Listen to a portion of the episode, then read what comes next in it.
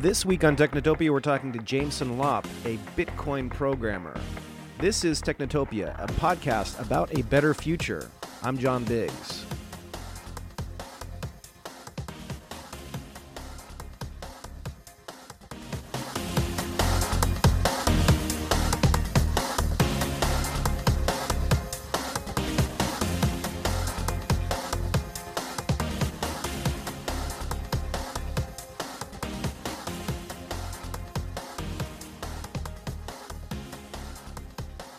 Welcome to Technotopia. I'm John Biggs, and today we have Jameson Lopp. He's a Bitcoin enthusiast and programmer, and you're going to tell us about the future of blockchain and how things are going to be amazing, right? I sure hope so. okay, so so as as you may not know, we're focused primarily on how things are not going to suck in the future. So if there's any uh, if there's anything that you think is going to suck. Uh, you might as well talk about it now. That way we can get out of the way. yeah, well, um, you know, we've a lot of us who are in the the Bitcoin and blockchain space uh, who got into it earlier did so, you know, for philosophical and ideological reasons. And so there there are a lot of great ambitions of what we think that this technology can allow us to mm-hmm. accomplish. Uh, it's been really interesting over the past couple of years, you know, seeing how some of the, the different viewpoints of people in the system have, have caused us to butt heads. And uh, uh, I guess the, the long story short is uh, I think that there's always going to be politics, regardless of what the technology is. Okay, so well, let's start. Let's start out uh, a little bit more slowly. So let's talk a little bit about blockchain generally as a as a tool, because let's assume that um, let's assume that, that the audience has heard about it, but they don't quite understand what's going on. So what are what are we talking about right now?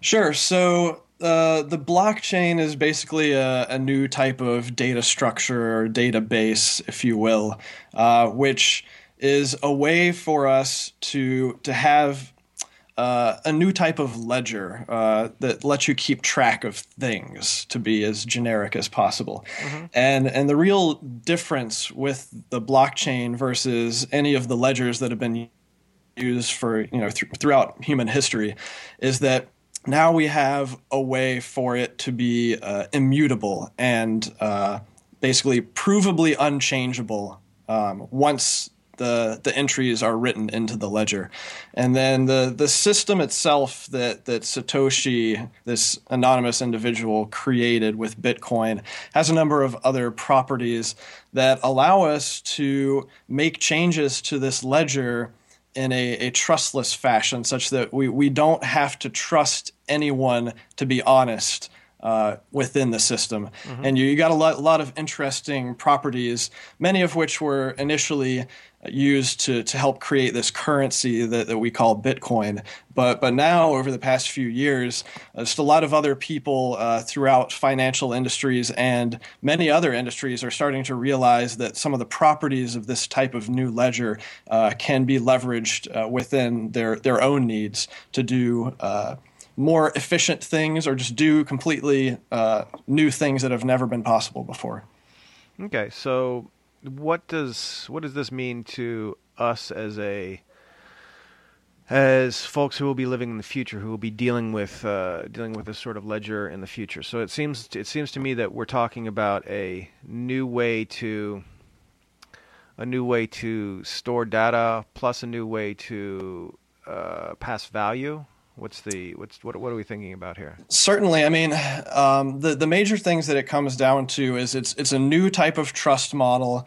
Um, it's a new way of allowing people to interact economically. So much like the way that the internet has completely revolutionized human communication over the past few decades, uh, blockchain systems are going to revolutionize uh, human economic interaction. And, and that can be something as simple as making payments, or it can be more complex and moving uh, other type of value and assets uh, and their ownership around. And then we're getting even more complex these days uh, on the cutting edge of this type of system with what we're calling smart contracts, which basically allow you to do almost anything that you can program a computer to do. So that the possibilities seem to be becoming endless.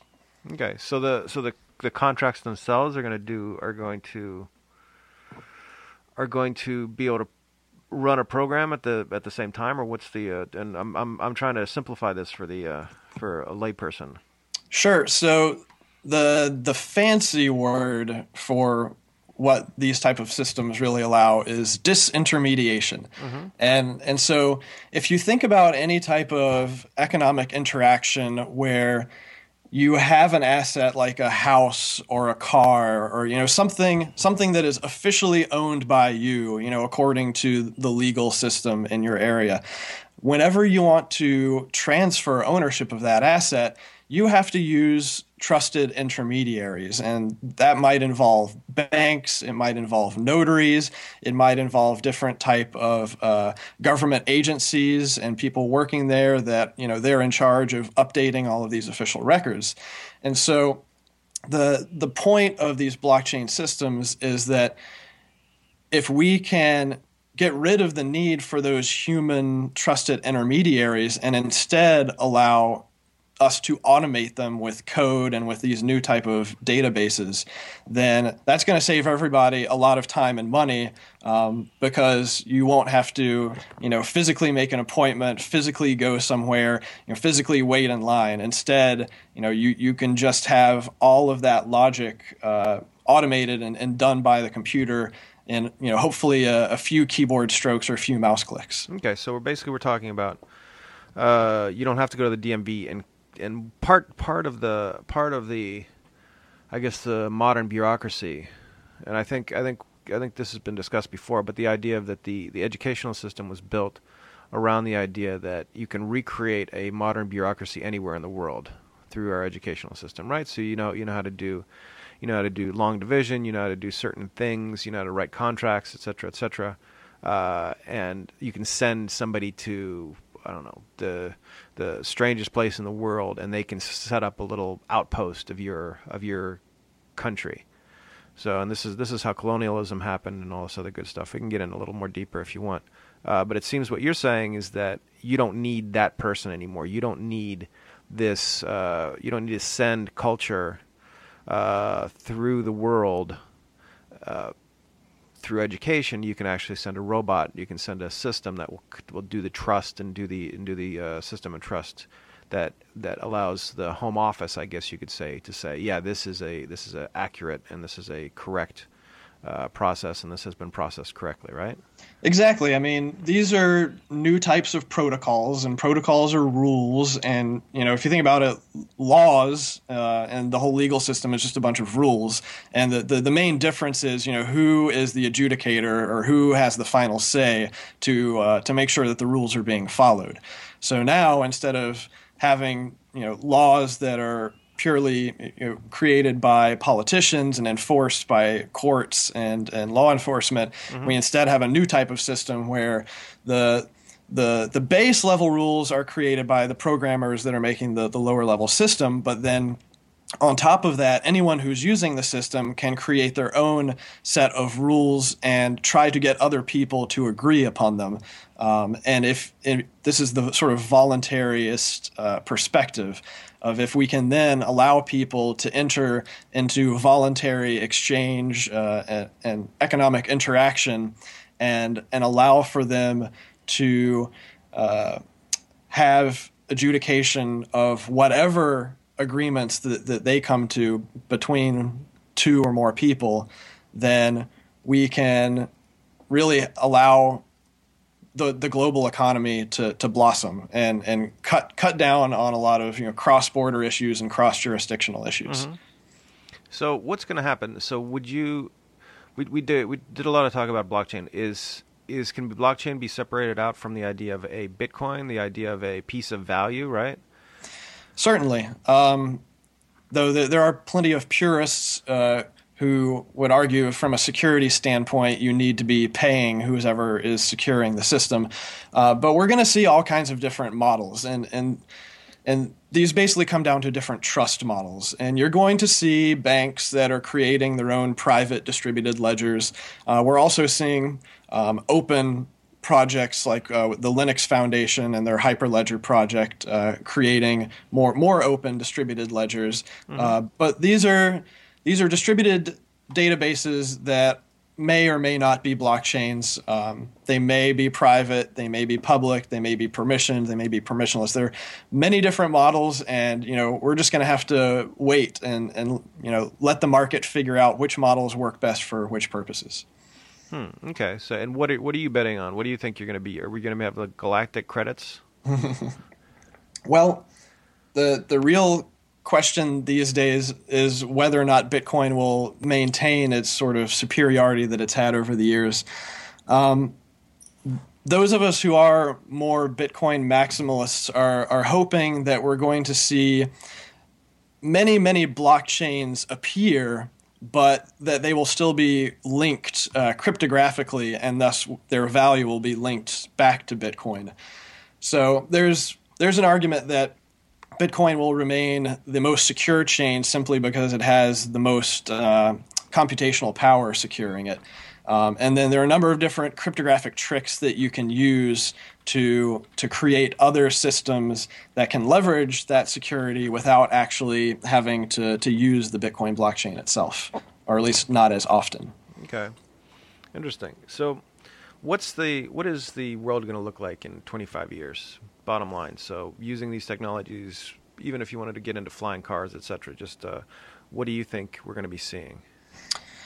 So one thing that I'm not sure about is whether or not humans will actually end up using Bitcoin as a mainstream thing. Um, it, we're certainly dealing with a lot of you know, user interface um, and educational issues on that side, but I think that Bitcoin as a protocol and thus as a sort of machine to machine communication layer is going to allow for, for a lot of new things, uh, especially when you get into some of the more crazy futuristic uh, ideas, such as uh, smart property and mm-hmm. Uh, digital autonomous corporations. And so, if if you understand that now we have a system of currency or value or assets that are purely digital and yet are still secured and are don't require humans to actually uh, move them around, then you realize that computers can now own things. Mm-hmm.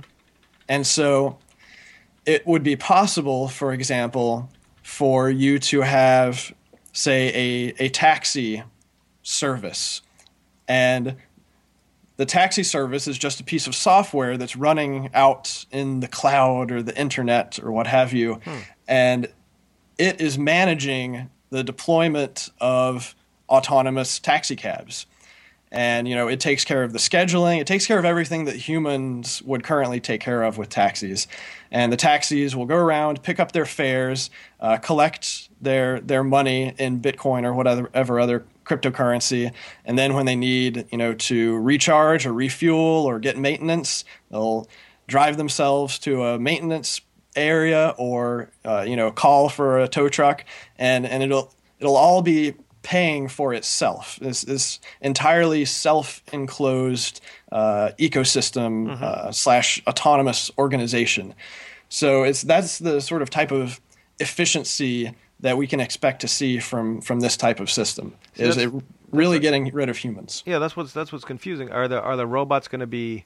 That you're saying the robots are pay, paying themselves. Why do the robots have to pay themselves at all?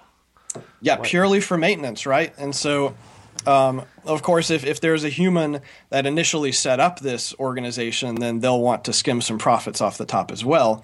But the idea being that in general, the cost should be much lower uh, you know, the, the more humans you can get rid of, the more you can automate stuff. That that should lower your costs more and more, and hopefully benefit everyone by you know lowering the the cost for the fare, and um, and and increasing competition in general. And what happens for the uh, what happens for the poor people who are who are fixing cars and doing all that stuff? Yeah, uh, you know, th- this is the the perennial luddite problem that we get into of, of you know robots going to take our jobs right mm-hmm. and the, the interesting thing about the luddites is that they were they were wrong but they were also right uh, if if i recall correctly luddites were mostly like farmers and other blue collar workers and i think that a lot of their jobs were were automated away but but then you you realize that that creates additional jobs just in higher skilled areas. Okay. So so if the the the job of actually driving a car around goes away, you're still going to have a need for people that are improving upon the the system that has replaced it. And so, you know, c- computer systems are never perfect, or we're, we're never done building uh, software and hardware and, and automating things. There's always a way to make it better. Okay, so so the the assumption is that things are going to be improved by all this stuff. But I think I think the uh, the other argument, and I don't I don't want to get I don't want to get too deep into the into the negative here, but I think the other argument is that we are in a position that the improvements that are associated with this are so minor that we can't we can't uh, completely bring in an entirely new workforce to replace the one that we're destroying. So imagine like so you have you had you had um going from buggies to cars for example. That was a big deal because that was a that's you could you could teach the people who who grow buggies around and they could get they could get more done uh, and then they could uh, and they could move faster and they can they could be more productive. Whereas moving from uh, you're basically destroying an entire world, especially if you have especially if you robots replacing the guys who are driving the cars. Yeah, it's um, it's one of those things where it's like either you're a pessimist or an optimist, right? Okay. And you know, I, I can't predict the future, and um, and I I don't know when, whenever we start talking about you know how do you how do you control the economy? Well, I'm not so sure that we're really supposed to control the economy. Okay. Um, though I have seen a number of, of you know interesting proposals. I'm, I'm hearing more people talking about universal basic income these days, and I think it's kind of revolving around that same issue of well, if we're if we're creating so much wealth with you know automating things, then then surely you know some of that can be put back into you know helping the humans who are displaced by it or, or you know trying to to re-educate them and get them other skills uh, for the modern age Okay. So it's gonna so it's not gonna be horrible, right? i i think that we're going to survive i think it's going to be fine i mean the i don't recall hearing you know like great depression type stories you know from the luddite area. I think that all worked out fine and and that you know the same type of cycle will continue. And that yes you know some people will lose their jobs and it'll hurt um, but that that can happen for any number of reasons. You know economies have natural cycles. That's that's just the way that things are. Okay. So are we gonna are we gonna be paying with Bitcoin at the coffee shop anytime soon? I, I'm still pretty skeptical about that. Uh, we've we've got so many uh, scaling issues and usability issues and security issues that that at this point in time, I think that Bitcoin is really better uh, as a, a machine type protocol than as a day to day you know retail transaction.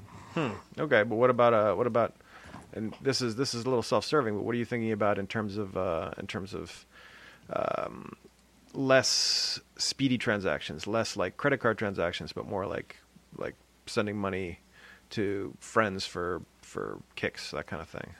Right. I mean, there there are so many different properties that this system has that it it makes it usable for a number of different things. And if if you have a need, for example, to to move money cross borders, and your only existing option is something like wire transfer or you know, going through you know series of of bank like ACH systems, um, then Bitcoin is by far superior because we're talking you know the order of 10 20 30 minutes versus 3 to 5 business days if not longer. And so it's it certainly excels in that area I don't at the moment see it excelling at at you know going into a store and, and making a, a retail purchase. And I've tried to make a number of retail purchases with a variety of Bitcoin software and hardware wallets um, over the past few years, and I still encounter a lot of issues. So it's still hmm. pretty clunky.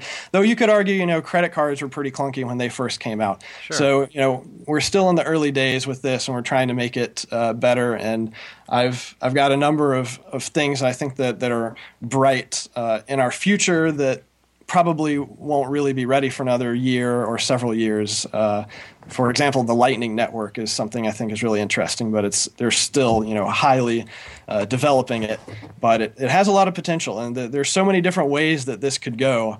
I, I don't I don't know what the final uh, what the final form of Bitcoin will be, but I, I think as long as it remains strong and and keeps its its history of of being censorship resistant uh, and and decentralized, and that's the most important thing. And then we can try to build these other features like scalability and and you know f- faster throughput, faster confirmation, uh, and uh, the ability to do micropayments easier. Um, all right, so so we should all be bullish on Bitcoin, right?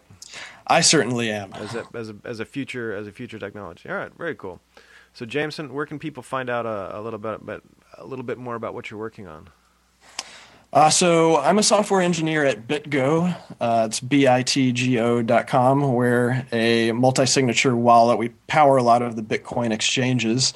Um, I, I, do the occasional uh, blog post on CoinDesk.com, and uh, I'm an avid tweeter, and my, my Twitter handle is lopp L-O-P-P. All right, pretty cool. All right, thank you very much. This has been Technotopia. I'm John Biggs. We will see you next week. Thanks.